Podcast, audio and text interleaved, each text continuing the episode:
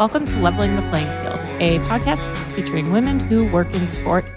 My name is Bobby Sue Doyle Hazard, and I'm so happy to have you all here. Uh, this episode is going to air on Valentine's Day, so happy Valentine's Day to all of you.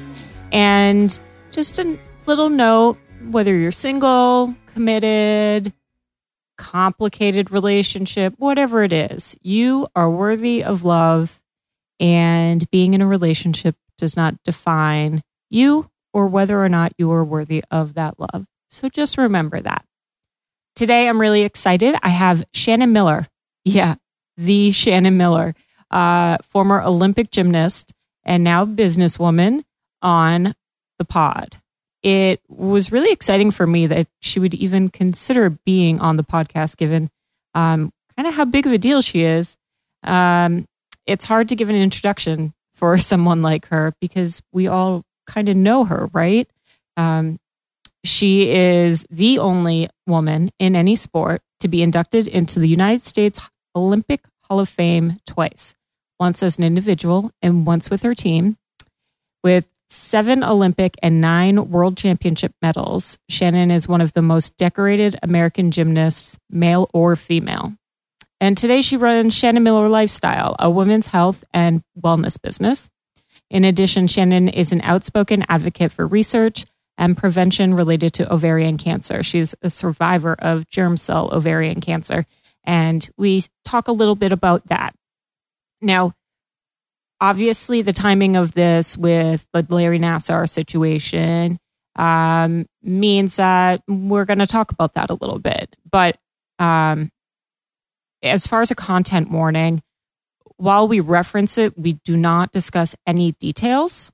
Um, and we don't get into much about uh, the testimony or the victim impact statements.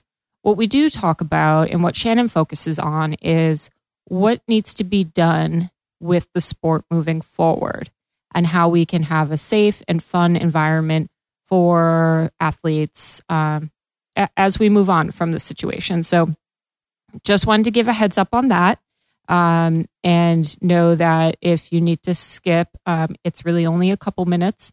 Um, and uh, hopefully, it um, not too triggering for, for you all. Um, and then just lastly, a reminder I'm going to be at a few events coming up um, next week.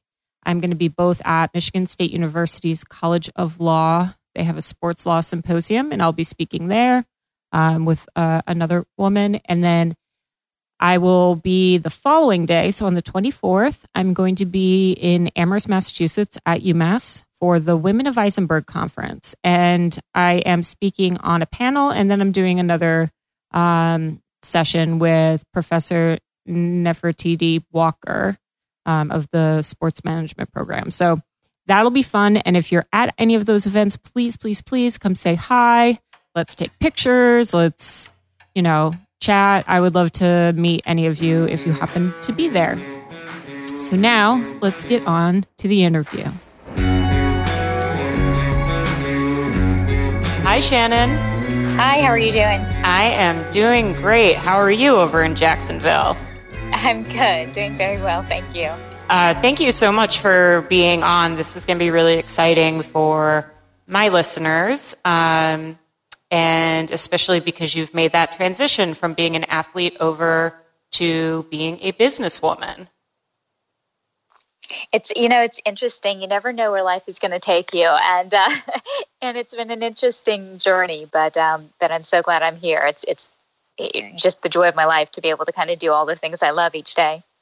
And you know you started off kind of being your own brand when you were really young as a gymnast. Um, you ended up going to university of houston for marketing and entrepreneurship. How did you choose that school?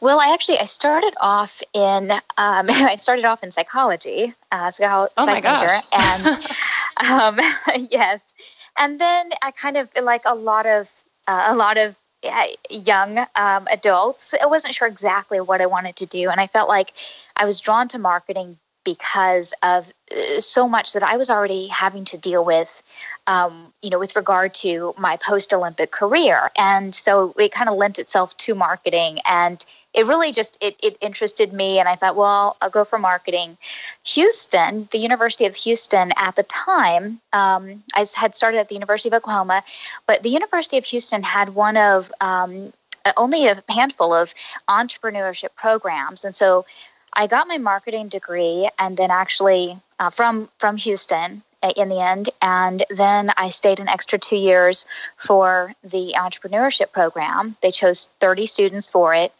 and um, and I was honored to get picked. And it was almost like a mini MBA. I mean, it was a very intense course, and from there. Really, that was one of the last classes I took during that program was a business law course and that really um, led me to going ahead and and and taking the LSAT and and thinking, okay, well maybe I'll go to law school because there's just so much I still need to know about running a business. Yeah, so you ended up at one of the schools that I got rejected from, uh, BC Law in Boston College. Um, it, you you went there, but you ended up not taking uh, the bar exam. It what helped make that decision for you? Well, it's funny, um, and it was funny because you know about half the class was not there to even practice law, and I fell into that group. I had wanted to start my own company. I wanted to do my own thing. I wanted to start my foundation as well, and I think law school for me was um, a great learning experience. I was already signing contracts since the moment that I was age eligible to do so. Right. And most of the time, I did not understand what they all said. I mean, I would read them, but I never really knew what all the ins and outs were and all the language and, and everything. And so I had heard, you know, we always hear about horror stories of athletes, you know, losing everything or being led astray because they've let other people take care of everything. And right. that just made me nervous. And I just, I'm a little bit of a control freak by nature. And so I just thought, I want to know what I don't know. And so law school was a really great experience for me. It made me think in a different way. And I, there was probably six months in there where I thought, you know what, I think I actually really might like to practice law. I loved intellectual property. Um, I could have totally been happy doing that. But um, I really wanted to try to start my business. And I really wasn't even sure what that business was going to be at the time. I had lots of ideas. And it wasn't until a few years later that um, I ran into my business partner and um, we just kind of came up with this thing. And, and I just decided, okay, I'm going to give this a go. If it doesn't work out, I'll take the bar exam. I'll be a lawyer. it's, it's my fallback. And, um, and the company just kind of took off. And I really enjoy what I do. How did you find Boston? Uh, you are kind of from like the Midwest, correct? Yes, I will. I'm I'm all over. I, so so um, I'm from Oklahoma. Um, I was raised there. I trained there. Um, I started at the University of Oklahoma while I was still training for uh, my last Olympic Games, and um, and actually then I come back in 2000. So mm-hmm. I was mm-hmm. still going to college at that time. I'm kind of like the student that went to college forever. I think it took me maybe seven years in all um, with all the part-time classes. But um, but then I finished up in Houston, added a couple extra years for that. Went to law school, and um, for me, it was just the best, you know, school that you know I could get into. And um, I was going to need to be around Boston during that time, and it really worked out well. Um, it was a great place for me to learn. Sure. And it was a beautiful campus, which I just kind of fell in love with the campus. It is really pretty, yeah. Um, but so it was just it, it was it's one of those times in your 20s where you just kind of want to venture out mm-hmm. and try things. Uh, BC Law has um, uh, a few sports law classes. I know that. Did you end up taking any of those? Gosh, oh, you're making me think back. Um, I'm, no, I'm sure I took a no, I'm sure I took a sports law class because I think one of the things that came up during um, sports law might have been um, uh, Paul Hamm and and his um, kind of the fight for his gold medal during that time, and and so it was it was very not not personal in a way that I had anything to do with it, but just personal in a way that you know it had dealt with gymnastics, and and so it, it was interesting. Sure, I mean, and then just from a general like, you know, you talking about um, having to sign contracts when you were as young as you were, and and just knowing um, that you yourself, your name was a brand, right? That it was potentially trademarkable and all of those things. I'm guessing law school was you felt really relevant to your life. It did. I think it, I felt relevant in more ways than just with regard to a brand. And, you know, back in that time, athletes didn't really think as much about their name or their likeness being part of a brand. I mean, maybe the the, the top of the top and and ones with you know a ton of endorsements. You know, may, maybe more so on that end. But nowadays, you think about with social media, which didn't exist right. when um, you know when I was going through all of it.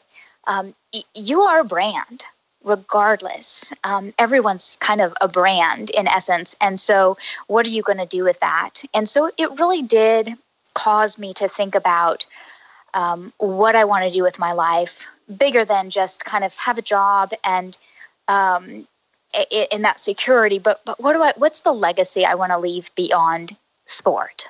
Sure. Um, I, you know, because there's I've always felt like there's there's more to life than than just gymnastics. So um, what else do I can I give? Can I do? Can I help others? Well, what are those ways that I can do that? Right, and I mean, it, right now is a really interesting time, obviously, for the sport of gymnastics, and um, it, we would be remiss if we didn't touch on this very, very quickly. Um, it, but I think you, you've been one of the great voices about um, how to make changes moving forward in um, in the gymnastics culture and sport generally, so that there isn't another um, situation similar to to what we've all been um, seeing on TV with Larry Nassar, right? And um, you know, can you talk about a little bit of some of the things that you uh, have mentioned with regards to how you make those changes moving forward, and and what you you see with the sport? You know it's it is just there's almost no words for uh, what has gone on uh, you by this horrible man and and the the ways things have slipped through cracks and the common sense measures that were not in place. I mean it, it is as a mother um, as an athlete as a woman it's just it's it is horrific to think about and for me, it's kind of I have to kind of take a step back and take take a step away from the emotional and instead of allowing the emotion and and kind of that that outrage to um, to bring things down how do i chan- i ask, ask myself how do i channel this for progress? How do i channel this to um, make sure that it's better for every gymnast that's going to gym right now tonight? How do I, um, you know, what are the things that I I can do? and um, and sometimes that's what we have to do is kind of control what we can control and and do the best we can. And so for me, it's um, you know seven eight months um, as part of the committee to choose the new CEO. Um, I think you know I have a decent skill set for that, so that was a way that I could help um, further progress. Get someone in there that is um, very focused on change, and time will tell if it was the right choice. We pray that it was, but um, time will tell. And I think beyond that, my focus is eh, really solutions based. Mm-hmm. Um, education is a huge component for me. We have to make sure not only um, adult members of USA Gymnastics, coaches, administration, gym owners, um, have that mandatory abuse um, education and comprehensive abuse education because it's not just sexual abuse. I mean, we're talking about bullying and cyberbullying and all types of abuse. Um, and, and whether that's in the gym, whether it's a parent or a teacher or an uncle, children need to have that education and the adults around them need to have that education. Because the more people are aware of the issues how to prevent the issues how to um, understand the red flags the less darkness exists. And so that's really important to me is having that in place. There's also the component of going beyond just a background check right for mm-hmm. coaches. Need to make sure coaches gym owners, any adult that's around a child. And we see this in schools, we see it in soccer and swim. You know, I have two kids. Right. I had to take a six hour course just to go on a one hour field trip with my son. And I wasn't even volunteering, I was just attending. But you do it because it's important that all adults that are around children are educated on what to do and what not to do and what's appropriate and, and how to signal if something's not appropriate. Um, you've got safe sport in place. So there are things that need to be challenged. Um, just because it has been this way does not mean it needs to stay this way. So let's challenge some of those notions of how things have been done in the past.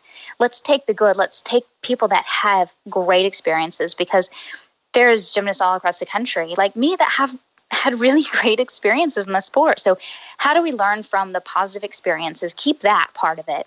And then also understand what absolutely doesn't work and change those things. And so I, I want to help um, in, in those areas especially and, and just try to help solve the problem and no, it's not going to create a, a no a zero abuse situation. We all know that there's just no 100% solution, but you can get really close and you can make it to where it's the least opportunistic place for a predator to be. And so that's what we want to do. Let's just try to make it as absolutely safe as possible for our, all of our athletes so they can focus on training and having fun. Yeah, absolutely. Um, and I know that you have spoken out about some of the just general common sense things that can be put in place. Um, do you mind just talking a little bit about that? Um, I don't mind. The, the, only thing that I hesitate is I, I, always feel like it's not a soundbite issue. Sure. Um, and that's why you know for nine months I really didn't do any media because I just feel like it's it's more important to just kind of get in and do the work. And um, but it's, but it is there is a, a, portion of it. It's important for people to know that that work is being done and, and people are pushing for change. So that is important. But I mean, you could go through a list of hundred to a thousand little things that could easily be changed to uh, make it safer, better. Um, and it's not reinventing the wheel. Mm-hmm. These are just taking from best practices and processes and procedures that already exist in a number of um, different sports or industries, um, common sense items. And I go back to it, why you would ever have a male trainer alone with a female athlete. I mean, that just that's common sense. It just doesn't happen. So there are things that are easily fixable. It is it, it's hard to digest that these things weren't done. Um, it's hard to digest the things that fell through the cracks that allowed um, so many more victims. Sure. Um, if for this to happen to so many more victims, and so that part is really difficult to digest. But at this point, for me, it's kind of I, I personally can't do anything to change the past. I wish I could. I I would do anything to take away the pain for these survivors. I just again, as a mom, it just breaks my heart. But what I can do is step up today, and I can step up tomorrow, and I can continue to um, really push for that change in in very significant and specific ways. Do you think there'll be more um, uh, former athletes, uh, former gymnasts who um, want more leadership positions within um, USA Gymnastics. And, and, you know, I'm not entirely sure your board breakdown generally there, but do you think that you'll start seeing some of those um, people like yourself who, who step up into leadership positions? Um, it's hard to say, and and I personally, I I I am um, I am really not in a leadership position right. per se. I have no, I have no official position. I'm just, as my husband would say, I'm really good at nagging. So um, I, am kind of a, I, I like to fix things. I like to, I'm a doer. That was my coach I, I, was never the most talented or the strongest or the most flexible, but but I was a workhorse. So that's where I'm most comfortable is just getting in and getting the work done. But I do think I do think it's a possibility um, for more athletes to kind of step up and, and take those roles. But you know, I think so many athletes they step up and they take the role of gym owner. They take the role of coach. Mm-hmm. Um, they love working with athletes. Um, so many become uh, coaches and assistant coaches at um, colleges across the country. So um, and, I think that's what's difficult about this because, um, yes, there are some bad seeds um, in every industry, in every sport, and we can definitely find ways to do more um, it, without a doubt. But so many gyms across the country are, are driven by athletes. Mm-hmm. They're people that love the sport and they love the kids and um, they just really want to do their very best. And I think that's one of the great things about um, the potential for change is that I think people that love the sport and want to see the sport succeed, and I'm not talking about a, a particular governing body, I'm just talking about the sport in general. People who love the sport want to do everything that they can to make it safe and make it fun and make it an enjoyable experience for these athletes, whether they want to compete at the Olympics or whether they just want to learn a cartwheel so that they can show off at school. you know, yeah, it, it's. I mean, because the majority of athletes are never going to go to a centralized training facility. The right. majority of athletes are there because, like my daughter, she has a little extra energy and she likes to flip, and I don't want her to do something dangerous at home. So I take her to the gym. Um, you know, so eh, a majority of athletes just do gymnastics for fun. And so that's what we want to make sure that continues to happen and, and happen in a very safe environment. Um, I want to move on to a really kind of silly question, just to break the air a little bit. what on earth do you do with all your hardware? um, well, I do keep it um, typically in a safe deposit box, but I will tell you, um, I, they they really sat in a safe deposit box for a very long time, and and then occasionally I would be asked to bring them to an event or whatnot, and I kind of really never thought about it. And years ago, when I started to do that, every now and then, I just watched the kids and the adults. Mm-hmm. I will mm-hmm. add just their eyes got big and they didn't want to touch the medals, you know. Yeah. and and I would say, no, it's you're fine. Put it on. Um, feel how heavy it is. Look at the engraving. This is, and I would tell them about the medal and um, and it was just fascinating to kind of watch, really how they would become inspired right there on the spot. Not necessarily to go win a gold medal, but just to maybe do something that they've always wanted to do.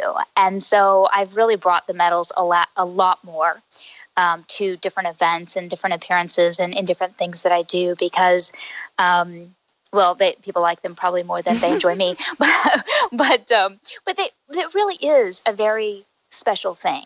Um, you know, it is the symbol of kind of all of that hard work, not just by me, mm-hmm. but by so many that um, that got me to that position. And so it's kind of cool to be able to take them around. Well, and it's the like, it, it's the symbol uh, to show you know your greatness in the sport, and for really really young gymnasts, you know, itty bitties, they're they're not going to know who you were.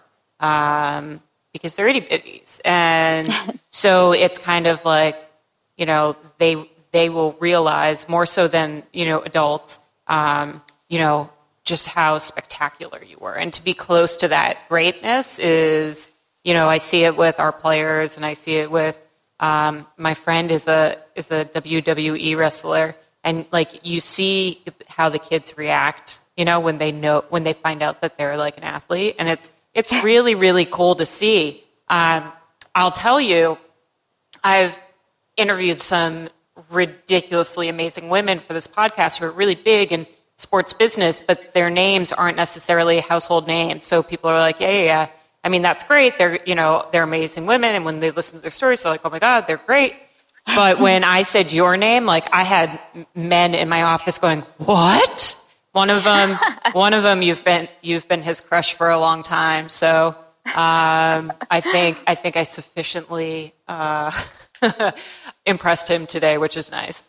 Um, nice. yeah, but people still get really excited about it, so it's fun. Um, and it is and it, for me being kind of this far out i mean i'm uh, two decades out of of the 96 games so mm-hmm. for people to still share their stories of where they were and what they were doing and um, it, you know while we won team or or the balance beam it just it that's amazing to me that people and people smile mm-hmm. they just they remember that time and they smile and it's so amazing to have been part of that Oh, for sure. I mean, and like having touched people's lives that you've never even met, it has got to be an incredible feeling personally. Um, also a little overwhelming, I'm sure, at times. there, has been a few of I, I named my child Shannon, and you're well, really? Yeah. All right. I mean, that's like the highest honor. That's pretty. That's pretty amazing. There's so many Shannons running around now. Uh, you uh, when you finish when you you know kind of I guess retired from the sport, so to speak. You know, um, I'm guessing you had to do something with your energy. You know that that you had been focused so much on training and you had been you know purposely um, putting all your energy to there, and you had education. But physically, what did you do um, to kind of keep yourself not from going crazy? well, um, so at first I did nothing, and um, which must I, have I felt amazing. You know, I, well, and I don't really know that it did. It, it's very interesting, and and you probably have experienced this with other athletes that you know, but there is this um, letdown almost mm-hmm. um, when you come off. You know, whether it's professional, whether it's Olympic, and um, you have this thing that you've been training for for so long and and you train with basically your family you've got your teammates there and you know my my team my gym in oklahoma where i grew up and trained i mean that's where i spent 40 hours a week for how many years. And then it's kind of like overnight that's gone. And especially when you retire at the ripe old age of 19 it's a little overwhelming. And my parents did a great job of really helping me understand from a very early age that education comes first, period. Mm-hmm. We love you. We will support you in this gymnastics thing. Um, I know you want to like do this Olympics, honey, but did you finish your math homework? and and that's just how it was. Um, I had my chores, I had my family life, but then there was the gym, and that's just kind of what I did in my extra time. And so when I came off of the Olympic Games and kind of I continued on with school. Um, and I was very shy growing up, extremely shy. Interviews, there's no way I could do an hour interview because I would say two words or I would nod on the phone. Um, it was excruciating for me. And so I really just, I had moved to campus. I stayed in my apartment. My best friends were Jerry Seinfeld and Jennifer Aniston. and um, I ate and I went to class and I ate and I ate. And not that um, I had any issues or anything, but I just didn't know what else to do. Mm-hmm. And I didn't want to join a gym because that was just embarrassing. I'd never been on a treadmill before. Gymnasts just didn't do that. Um, we're, we're an anaerobic sport. So I will do balance beam or swing on a bar, but I, I don't know about this running thing. I can run. We always say gymnasts can run 70 feet, and then we either have to lay down or put a springboard. I don't run. It's not That's amazing. so it was a very odd time. And it was really during that time that I began to really understand that I wasn't taking care of my own health. Um, I wasn't being healthy about what I ate. It's not that I was eating that bad, but I went from eating five or six full meals a day trying to keep up with the calories that I was burning through gymnastics to continuing to eat five or six full meals a day but with zero exercise. Mm-hmm. That's not a good equation. so um, I started doing a lot more research and, and thinking about health and nutrition and overall wellness. And I tried the whole I'm never going to eat chocolate, and that didn't work. That lasted maybe 18 hours.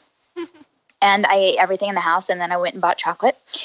so I started on this idea of everything in moderation. That's something I could handle. I realized I did not have the willpower for these very specific diets and giving up things. I, I just couldn't do it. And so that's really where I started to get this focus on women's health. And so it began to build from there over the years and, and throughout more and more education. Mm-hmm. But um, that's how I ended up starting my company. It really wasn't because I was an athlete, it was really what happened after sport that made me think about my health. You, um, you mentioned something about the letdown after you know you've been training and all of this and the first thing that popped into my head was well you know what you missed when you didn't take the bar exam that same exact feeling um, seriously it was the most anticlimactic thing in the world and everybody i know was like like for a week like zombies not sure like what the hell was going on in their life and um, i remember being like yeah i'm gonna go out and i'm gonna i'm gonna you know celebrate. And then, like, that night, I ended up actually at the emergency room with 103 degree fever. Oh, um, no. Oh, yeah. but, like, a lot of people I know had that same, like, this is just weird. Like, what's, what's next? Um, so, you know, in a, a minor way, I, I understand.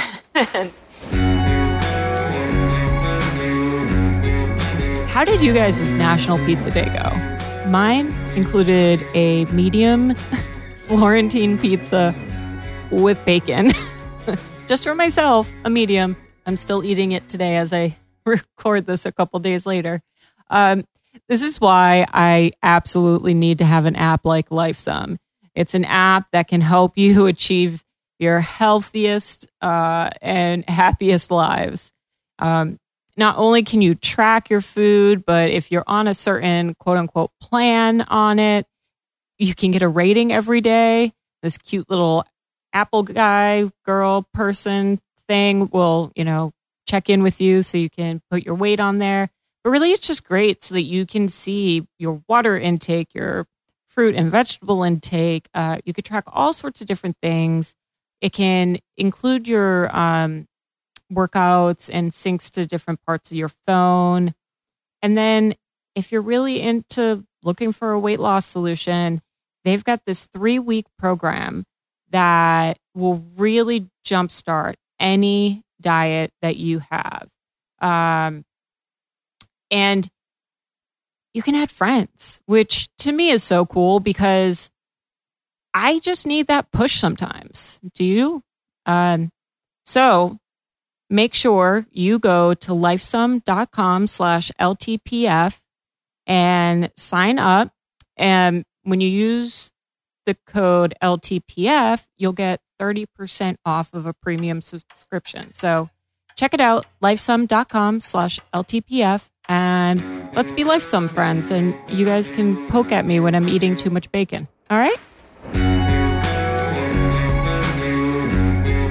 You did take some time to write a memoir, though. Well, that was much later. So um, I actually wrote my book after um, can- my cancer diagnosis, and it was actually not inside secret. So it's actually not supposed to be a memoir. It did not start out as a memoir. I actually started writing this short story for uh, my website, and, and really it was just on the heels of chemo.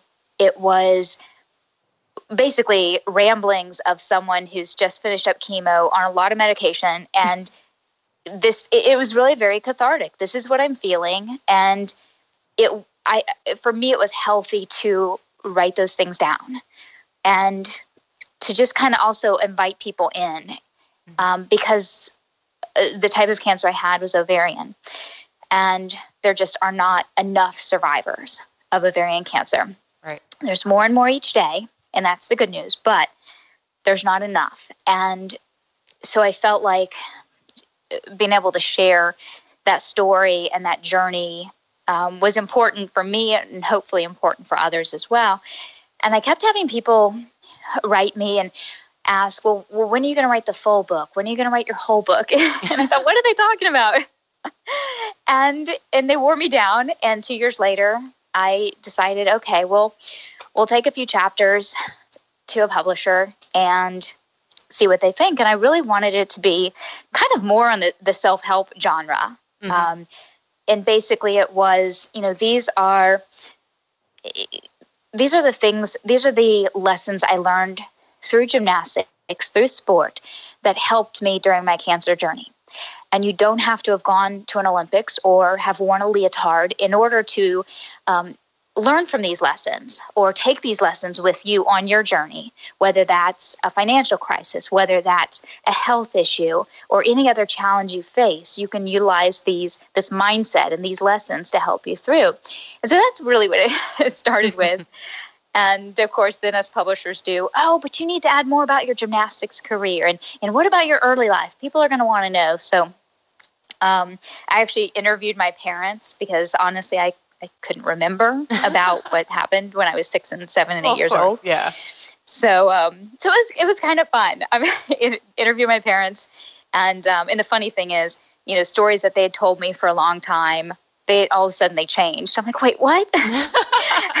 you you don't get to change that. What are you talking about? I thought I was five when this happened, and now you're saying I was seven when this happened, and um, but it was just it was funny and it was um, just it was a fun experience and i actually w- was finishing up writing the book um, after my daughter was born so mm-hmm. you know i was writing at 3 a.m in between feedings and it was a little bit crazy yeah but, but um it, i mean it sounds it was, it was a good experience and in the book for me it's been a nice thing to have out there that you know when people read it it makes them feel like they can face a challenge and they, they can do it. I think that I mean I, I love that you you wrote it to begin with and, and the why behind starting to write it, you know, um, and the fact that it comes from such a, you know, personal place. You know, it's easy. I feel like it's kind of easy to write a memoir and still not be personal. I know that sounds weird, but I've I feel like I've read some that you're like, okay, I know nothing more about you than what I could have found on Wikipedia. Um, yes. And so going through that, um, you know, I'm sure not only being cathartic and and kind of fun, right, to to interview your parents, but kind of put some things in perspective for you in a different way. I'm sure. It does, absolutely. And, you know, obviously it was very emotional trying mm-hmm. to write it. Um, you know, so in some ways it's just completely draining, but when you have the finished product, it's it's just worth it. Well, and it's something that your daughter will have, right? For, you know, mm-hmm. for forever. And I, that's the one thing I do love about writing and um, and and storytelling is when it's in a, a medium where, you know, generations down will be able to to see or hear it in your own words. Absolutely. Um, the type of um, ovarian cancer that you uh, had was a really rare type, right? It is. I mean, it's something like 4% of ovarian cancers are this type. It's a, a germ cell tumor, and um, very, very little research mm-hmm. has been done on it. Uh, more is going on right now, which is exciting. But um, I was very fortunate. I literally called up one day because I, I had I had launched my company um, in July of 2010, and so that fall I, I called up my doctor. I was so crazy busy with work. um, I had started this foundation. We were starting programs with that in January. Our son had just turned a year old, you know, so we were doing all that. And Christmas was coming out. You know, it was just, it was nuts. Like everybody's life, it was just nuts. Mm-hmm. And I called up to cancel my appointment, just thinking, I feel fine. I'll just push it off till next year. It's not a big deal. And as I was waiting on hold, I just had this overwhelming feeling of guilt. And it was just, I mean, the, fact that I had spent the last two months with breast cancer and um, all different types of cancers. Uh, I was hosting a radio show at the time. On every Saturday, I was interviewing physicians and nurses about every health topic out there.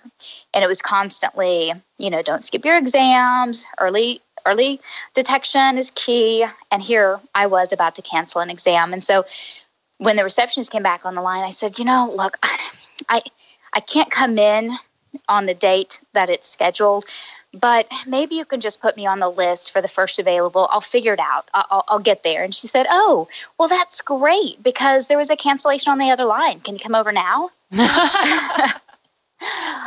And I just thought about the 10,000 things I needed to accomplish that morning that were not going to happen. But I drove over there. And that was the morning that within about 15 minutes, he found a baseball sized tumor on my left ovary. Oh my God. It, and the fact that he found it is so amazing because these types of cysts can hide. They're very hard to detect. There is no specific test for ovarian cancer, period.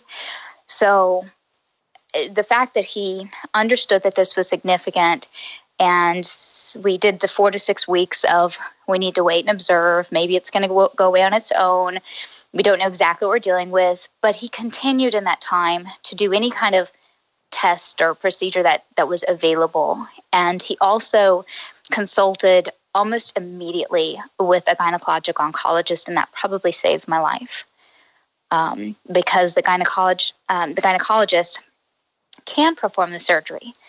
An oncologist is going to just kind of perform it in a way that's a little bit more specific if it were to be cancer. And he did end up doing the surgery, and that's when I found out that it was cancer, uh, really just waking up from surgery.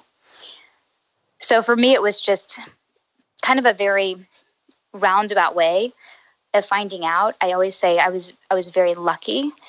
And that's why I kind of scream from the rooftops about early detection and about seeing your doctor and um, not taking those signs and symptoms for granted because I totally did. And I left my health up to luck. And I don't want other women to do that. We just can't. It's too important. Absolutely. Um, you know, I, I think it's it's funny those little feelings we get from time to time that end up um, whether it's like a gut intuition about you know something that doesn't feel right, but everyone's like, no, no, it's all in your head, or that little feeling of guilt you had.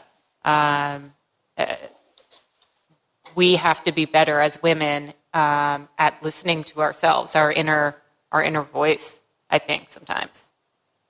Absolutely. You know, it's it's funny. I I was asked so many times when I when I went public with the diagnosis, once I finally knew what it was.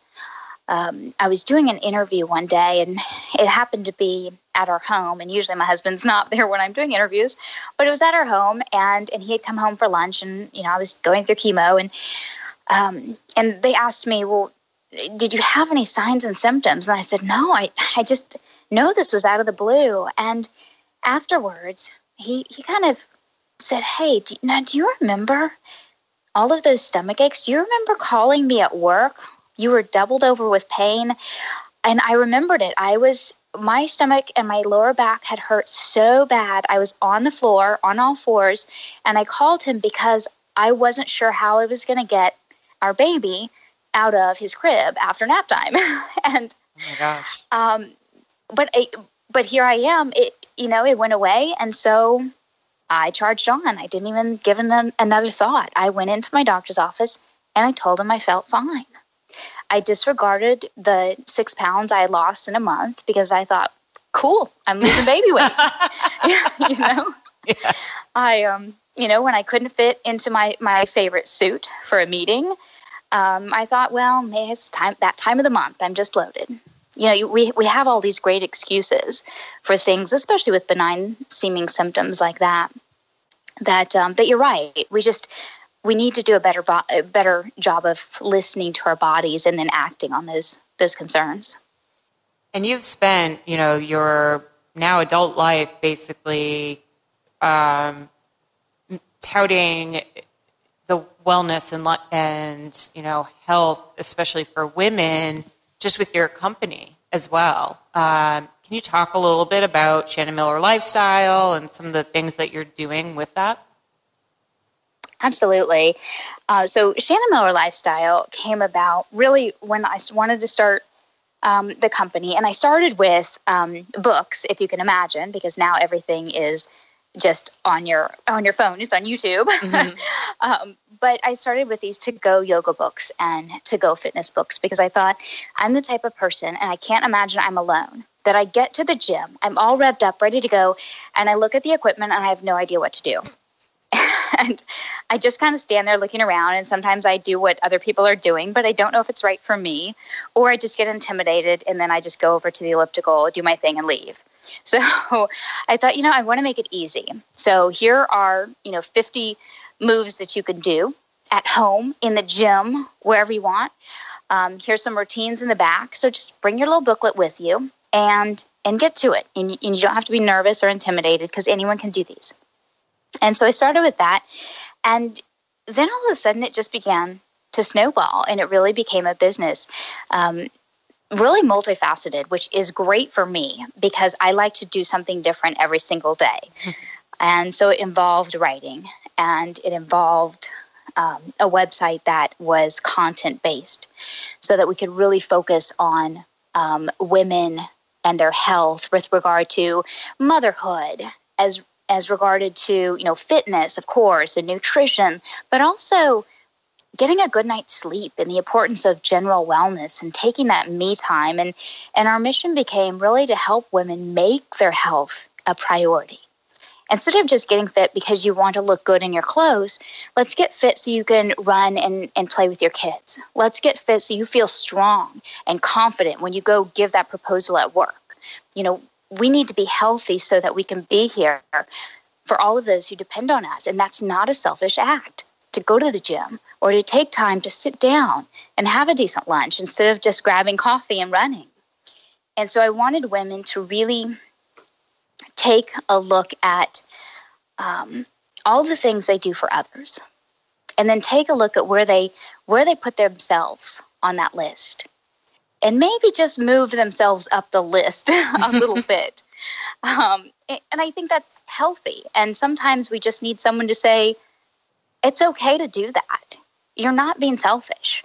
Because think about the fact that, you know, when, it, when a woman goes down, it's tough on a lot of people, whether mm-hmm. it's work, whether it's family, whether it's who gets the kids ready for school.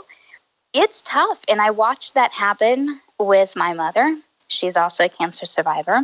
Um, I watched her for so many years put off appointments because she was busy working or busy taking care of us and putting herself last. And I watched it with me when I couldn't get out of bed for weeks at a time. And here I had this child that was depending on me. But I also knew that the most important thing was to get better so that so that he had a mom. And so it's just become this passion. And you know some days are light and fun and it's about making you know fitness fun doing 10 minute fitness videos. And other days it's a little more emotional it's a little tougher going out. And i honestly never imagined my life would be traveling around the country talking about my ovaries. That's not, not really what i envisioned not in my life plan but it's important um, and it's important, you know, when when I can hug another survivor, and when we can share stories with each other, and when we can make it better for those that may soon be diagnosed. Um, that's a good thing, and, and we partner with a lot of different programs and companies that do great things. And so I can use my voice, I can use my background to also help expand their voice. Yeah, you um some of the you have some really interesting partnerships. Um, I, I'm going to say this wrong. Uh, Tesoro or Tesaro? Tesaro, there you go. is one of your partners. What, it, what do you do with them? So Tesaro is um, focused on, or at least my work with Tesaro is really focused on um, advanced ovarian cancer survivors and their families and their physicians, and really changing the way we talk about ovarian cancer and really opening up the discussion so that their needs are being met.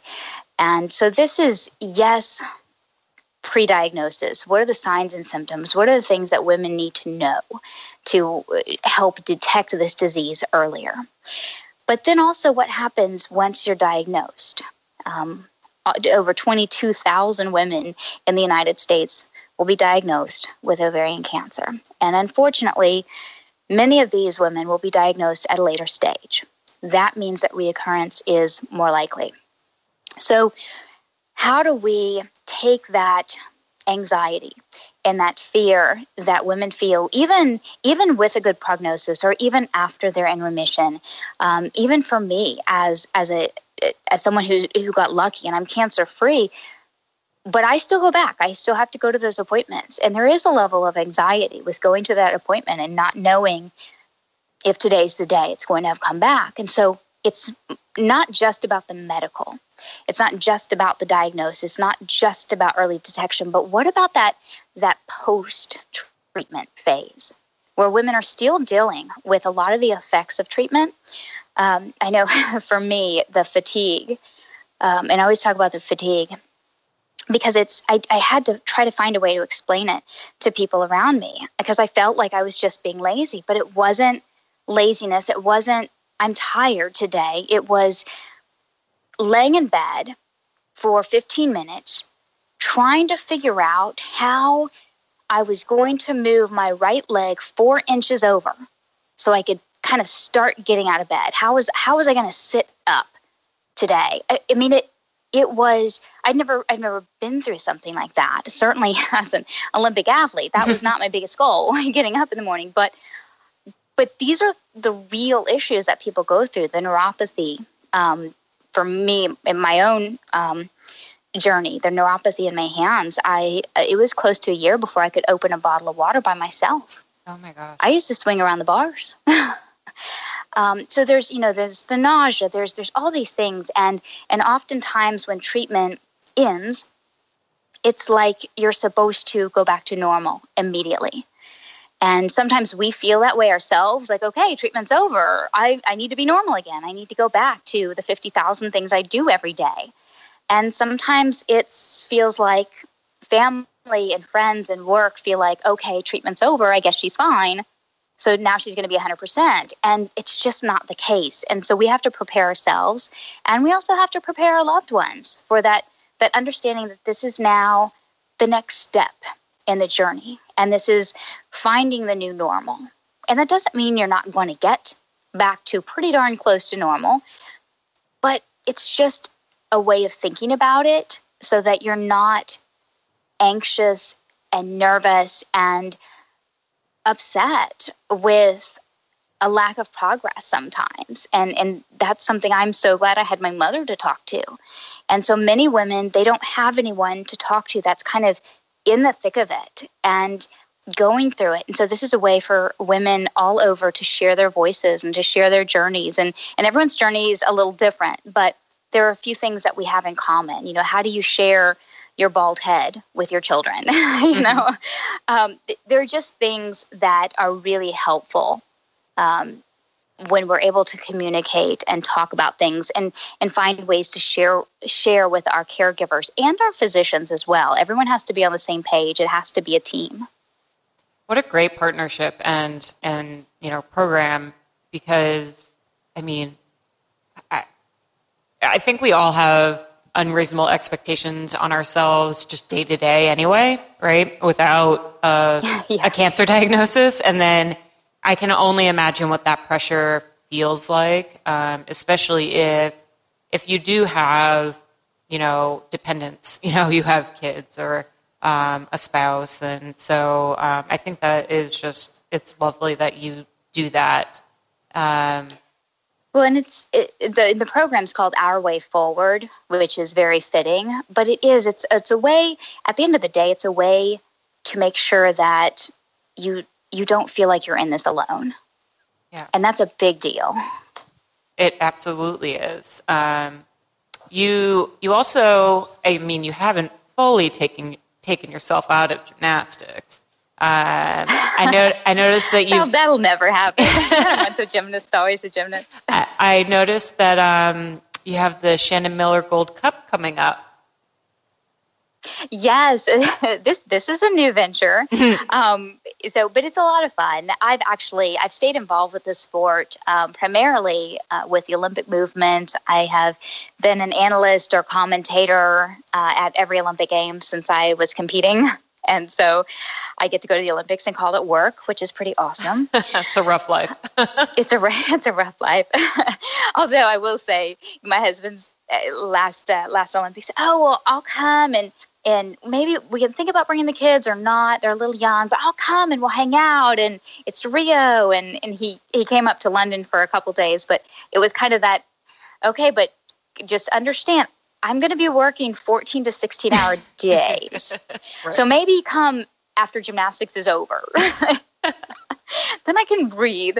But um, but it is fun. I've really enjoyed that. I'm an Olympic junkie. I'm a sports junkie. I just I love it. Um, I will be jumping up and down during the Winter Games. Um, but for me, it's been it's been great to be involved with the sport, especially going and you know, whether it's talking to athletes um, or different things. I used to give clinics a long time ago on balance beam, which was always my favorite. but this is a new venture. It's called the Shannon Miller Gold Cup, and this is just a competition. It's a small competition um, where athletes are able to get feedback directly from the judges. So, you know, you finish a bar routine and oftentimes you get a score and then you go home and you train your routines and then you go to another meet and you get a score and it just kind of repeats. Well, we wanted our meet to allow for feedback. What are the judges looking for? What what areas do they see that maybe I didn't understand or maybe I just needed to hear it in a different way? Mm-hmm. And this is something my coach always talked about. He would tell me to point my toes, you know, a thousand times, and then we'd have some clinician or judge come in the gym for a day and say, uh, "You need to point your toes on that," and I would say, "Oh, okay. you know, as if I'd never heard that before, but I would do it. And so sometimes we just need to hear it from a different source. And mm-hmm. and so that's what we provide is, is really that feedback. So a judge might say, you know, I really think you did a great job on that kip. But but oh just don't don't forget to to keep your knees straight while you're doing it. And you you'll get there. You know just so give them some encouragement but also give them a little bit of something to work on when they go back to the gym. Um, we also provide free educational clinics on everything from um, you know what are what are colleges looking for? Because gymnastics is a great way to get college paid for frankly. Mm-hmm. and um, it's a great way to do something that you love while getting a great education. Um, how do you fuel your body for success? You know it's important that athletes understand nutrition and understand uh, fueling their body for success. And how do you prevent or treat injuries? Those types of things. So we bring in experts in their field and we open it up and, and all of these clinics are free for athletes parents coaches we want the education to be available for them and so that's kind of what we've focused on. This was our second year coming up, so we're excited. But our first year went great. We had so much fun, and, and the kids had a great time. When is it this year? Well, technically, it'll be 2019. It's going to be January of 2019. Um, sorry, I'm like, I know I, obviously I saw it, but I didn't write the date down. So, um, how do people sign up if they want to or, or compete if they would like to? Um, absolutely. So it's very easy. Um, my website is shannonmiller.com. So that's an easy one to remember. or if you want to go directly to the competition site, it's shannonmillergoldcup.com. And we take all levels, um, USAG athletes, and we're also opening it up to AAU athletes. Very cool. I may have to come over and just do some some uh, watching and, and maybe we'll do a recap interview at that point. awesome. it could be fun. Um, and you recently um, made an appearance at BlogHer Health. How was that? It was great. Uh, you know, it was. Uh, it's great to have so many people that are interested in the field of health for women um, to get inspired together, to get passionate together, to um, have a voice together. So for me, um, obviously going and, and, having the opportunity to talk about something I'm passionate about with it, which is um, ovarian cancer. And um, in making sure that women understand the signs and symptoms and the importance of the continued fight fight to um, have more research done so that there maybe one day can be a better test that will detect it earlier. Um, you know the ultimate goal obviously is a cure. Um, but until that point how do we get a better test? How do we recognize the signs and symptoms better? How do we um, find that diagnosis a little earlier? How do we help those that are already diagnosed? And um, how do we help those loved ones that are already going through a cancer diagnosis how do we better support them? Um, those are all they're all difficult questions and they're very challenging but i think you know when we come together and we really talk about these these issues um, so much progress can be made. It's um, it's fun with where the internet is now that we're able to really collectively um, i don't know problem solve right and find these niche groups of um, like-minded people and um, and get to know those communities um, and I know BlogHer um, is one of those great opportunities to do that.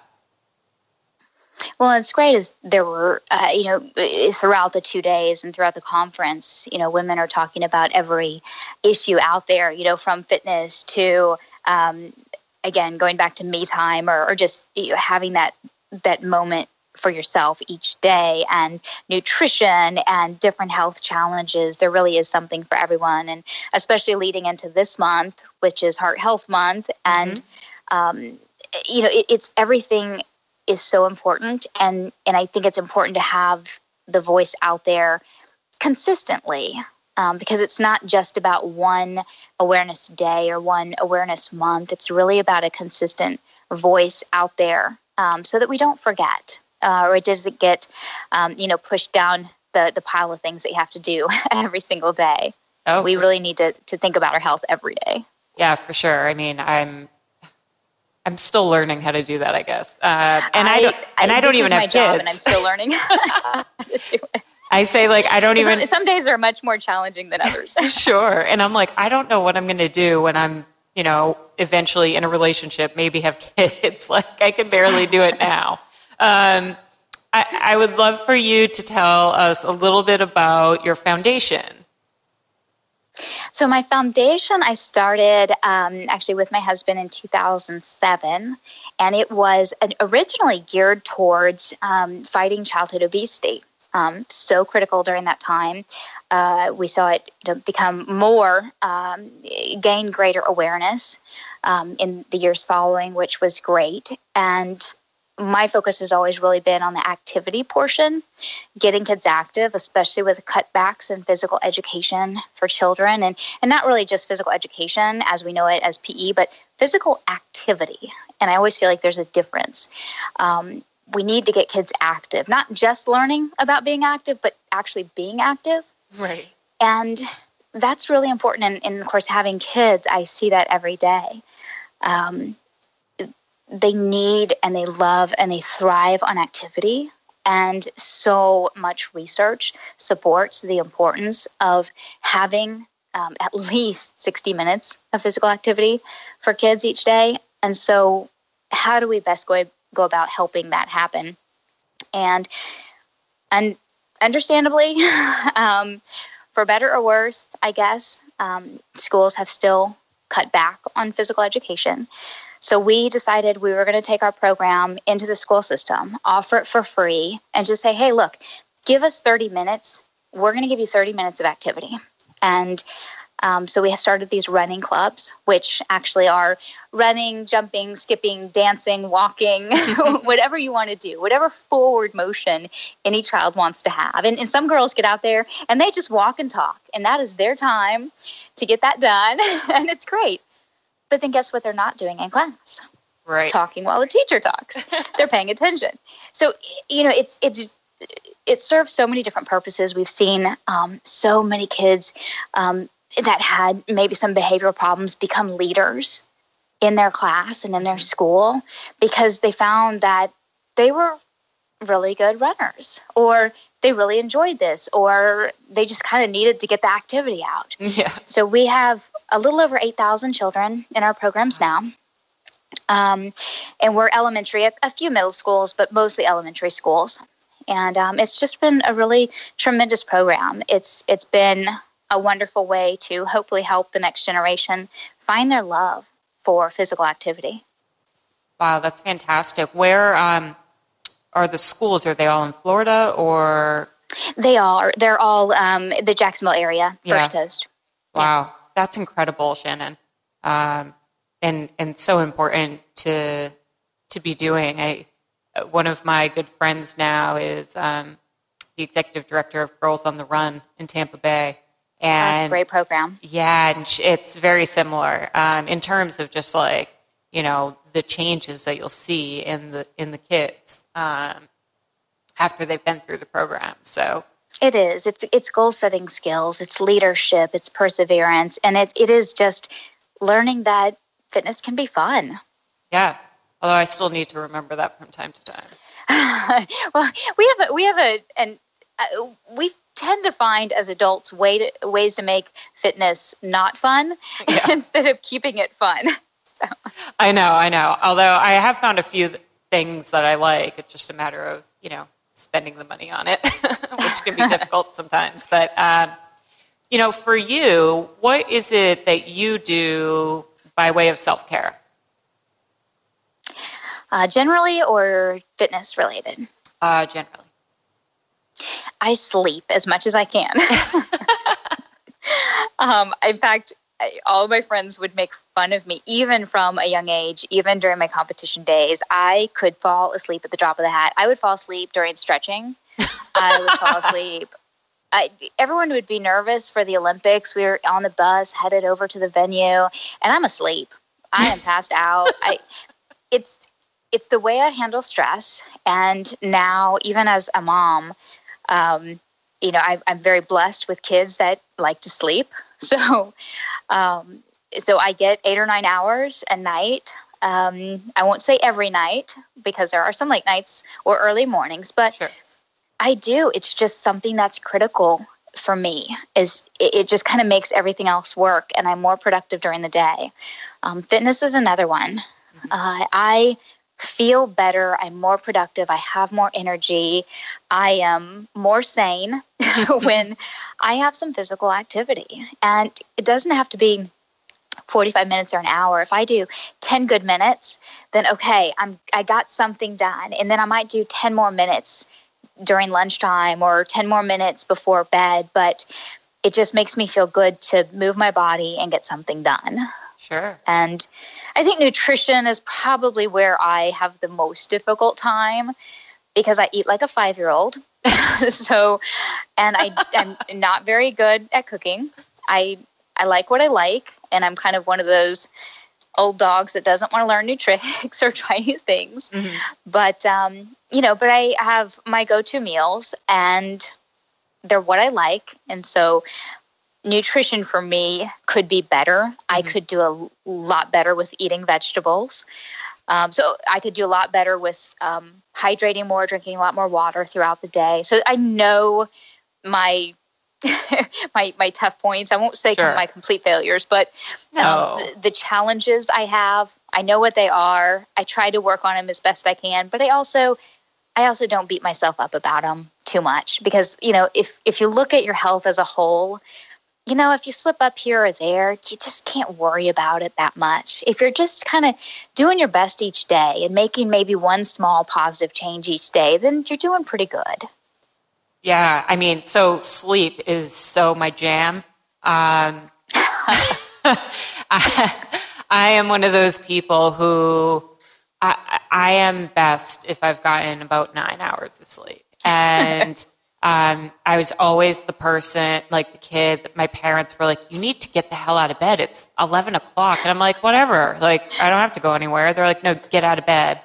And even to this day, it's funny. So Jerry's um, helping us record and he'll laugh. Like, some days I'll be like, listen, I know I need to get you something, but I'm going to bed at 7 o'clock tonight because life hasn't been great to me today um, I barely slept last night, and nobody is going to get through tomorrow if I don't get 13 hours of sleep.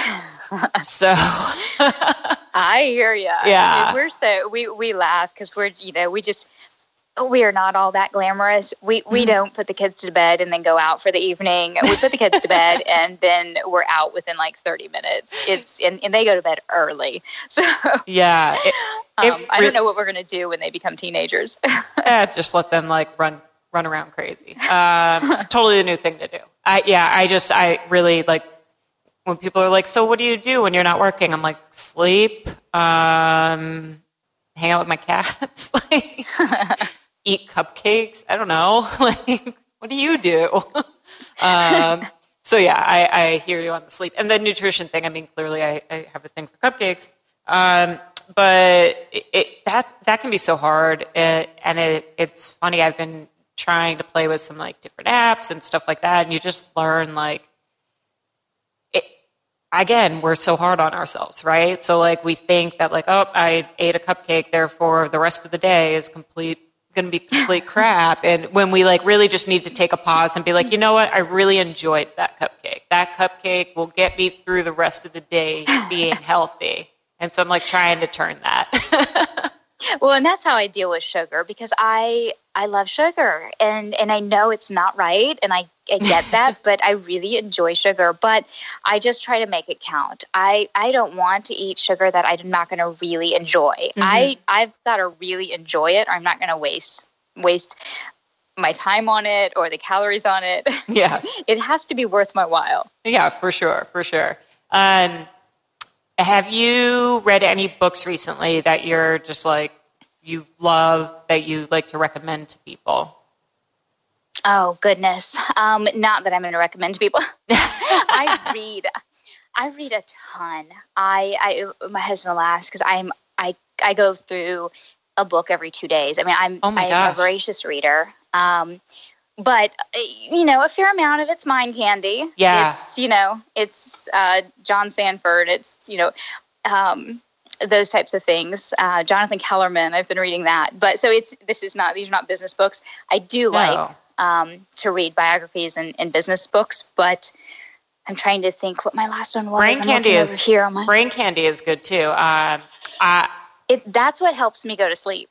I read and I read mm-hmm. my Kindle until I fall asleep, and I understand that someone who does sleep training is going to say, "No, don't do that," but it works for me. So sure. I, I try and read a little bit right before I go to sleep every night too. And for me, it just depends on like my mood and level of tiredness. So if I'm super tired, it's going to be more brain candy than it's going to be anything else. Um, yeah. I, oh, I, found a book I just read. Jim oh. Collins. I love Jim Collins. Um, so I read Good, to, Good, Great by Choice, mm-hmm. um, which I would highly recommend. All right. Anyone read that book? Um, so that was I'm just looking at my shelves, but um, but uh, yeah, I enjoy I enjoy books um, about entrepreneurship because I think I have that mindset. Sure. But sometimes I feel like um, if we can get in our own way. so how do I challenge my thinking and how do I get out of the box? Because I, I tend to be a two plus two equals four kind of mm-hmm. gal. So I have a hard time, harder time being uh, more creative and more out of the box in my thinking. So I try to push myself in those directions. And what kind of um, books are more your brain candy books? Um, again, I, so I've been reading Jonathan Kellerman. I just finished up, I don't know, I think it's the 22 book series of the John Sandford Prey series. Wow. Um, I know, and it's just they can't write them fast enough. I need them to write faster. Um, so, a good friend of mine from law school um, just put out a book that I think you'll like. It's called The Devil's Song, and her name is Lauren Stahl. Um, and I'll send you a, a, little link, but I think you'll really like it. It's a little bit mis, you know, like suspense ish. Um, the the main character is a lawyer. She works for um, a prosecutor's office, and um, there's a bunch of like twists and turns, and it's just like it's super easy read. It's kind of funny at times. It, it was. She just got um, dropped it recently, and I was like, "This is. I can't believe a friend of mine just wrote this." It's, nice, yeah, yeah. Send me that. It, it's super. It's it's great. I've been um, uh, plugging it with everyone. Um, I love series because I get involved with the character story, and yeah. then I, and I want to keep going, but so I haven't.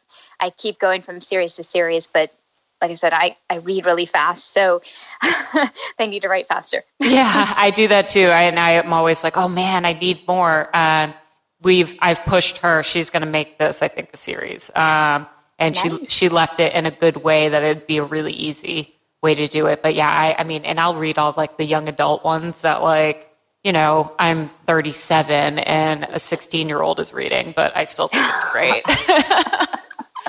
um, how can people follow you and um, what you're up to these days?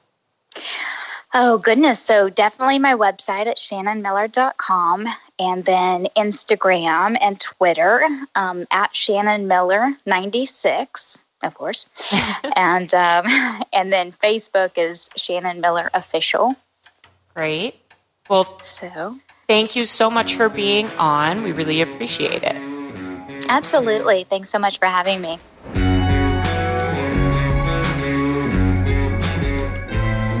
Thank you again to Shannon for agreeing to be on the pod and for having such a nice conversation with me. Uh, I learned so much about her, and uh, I hope you all did too please make sure you are subscribing, rating, and reviewing the podcast. You can catch it on Apple Podcasts, Google, Stitcher, TuneIn, or radioinfluence.com. Those are my guys. And you can follow us on all the social media. And by all the social media, I mean the big three Twitter, Instagram, and Facebook. Um, and it's at LTPFpod. Um, you can email us at ltpfpod at gmail.com. Check out the website, ltpfpod.com, and you can follow me on my personal Twitter at Bobbi Sue, B O B B I S U E. I hope you all have a wonderful week. I'm really, really excited about our next interview because it is one of my all time favorite, like, icons um, of running. And I'm, I'm sure you're sick of the running, and I don't care. This woman is just incredible. So, We'll catch you next week. Bye.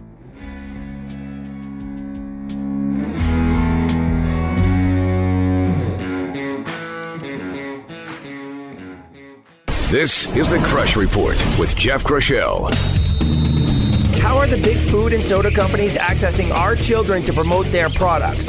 And is it time to rebrand exercise to get away from the concept that it's an effective weight loss tool? We spoke with Dr. Yoni Freedhoff. The problem is, is when we look at population-based studies, both in adults and kids, and truly around the globe, this idea of exercise as a preventative or a treatment for obesity has been incredibly disappointing. People don't seem to, despite huge amounts of exercise, um, get any handle on their weight unless they also simultaneously change their diet. And so for Coca-Cola, getting involved in causes that promote a message that's Coke friendly, which is exercise and you can have Coke, and also getting involved with causes that are beyond reproach. It's hard to, uh, you know, wrap your head around knocking a company that's giving, for instance, dollars or charity, however you want to describe it, uh, to youth sport. But, you know, I think it's important for people to remember this isn't charity. This is marketing. If it was charity, they'd be giving checks with no strings attached. Uh, ultimately, we end up uh, serving as unwitting marketers for all sorts of folks who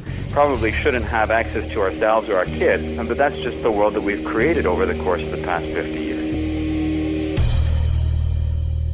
Crush Performance, your weekly source for sport performance and athletic development information. If you're a serious athlete, a weekend warrior, parent, or coach, join us each week as we investigate the latest trends and research coming out of the sport performance world. We'll visit with top athletes, coaches, and sports scientists to keep you on the cutting edge and to find out what it truly takes to achieve human maximum performance. You can visit us online at crushperformance.com and Crush Performance Radio with me, Jeff Crushell, can be found on iTunes, Stitcher, and at Radio Influence.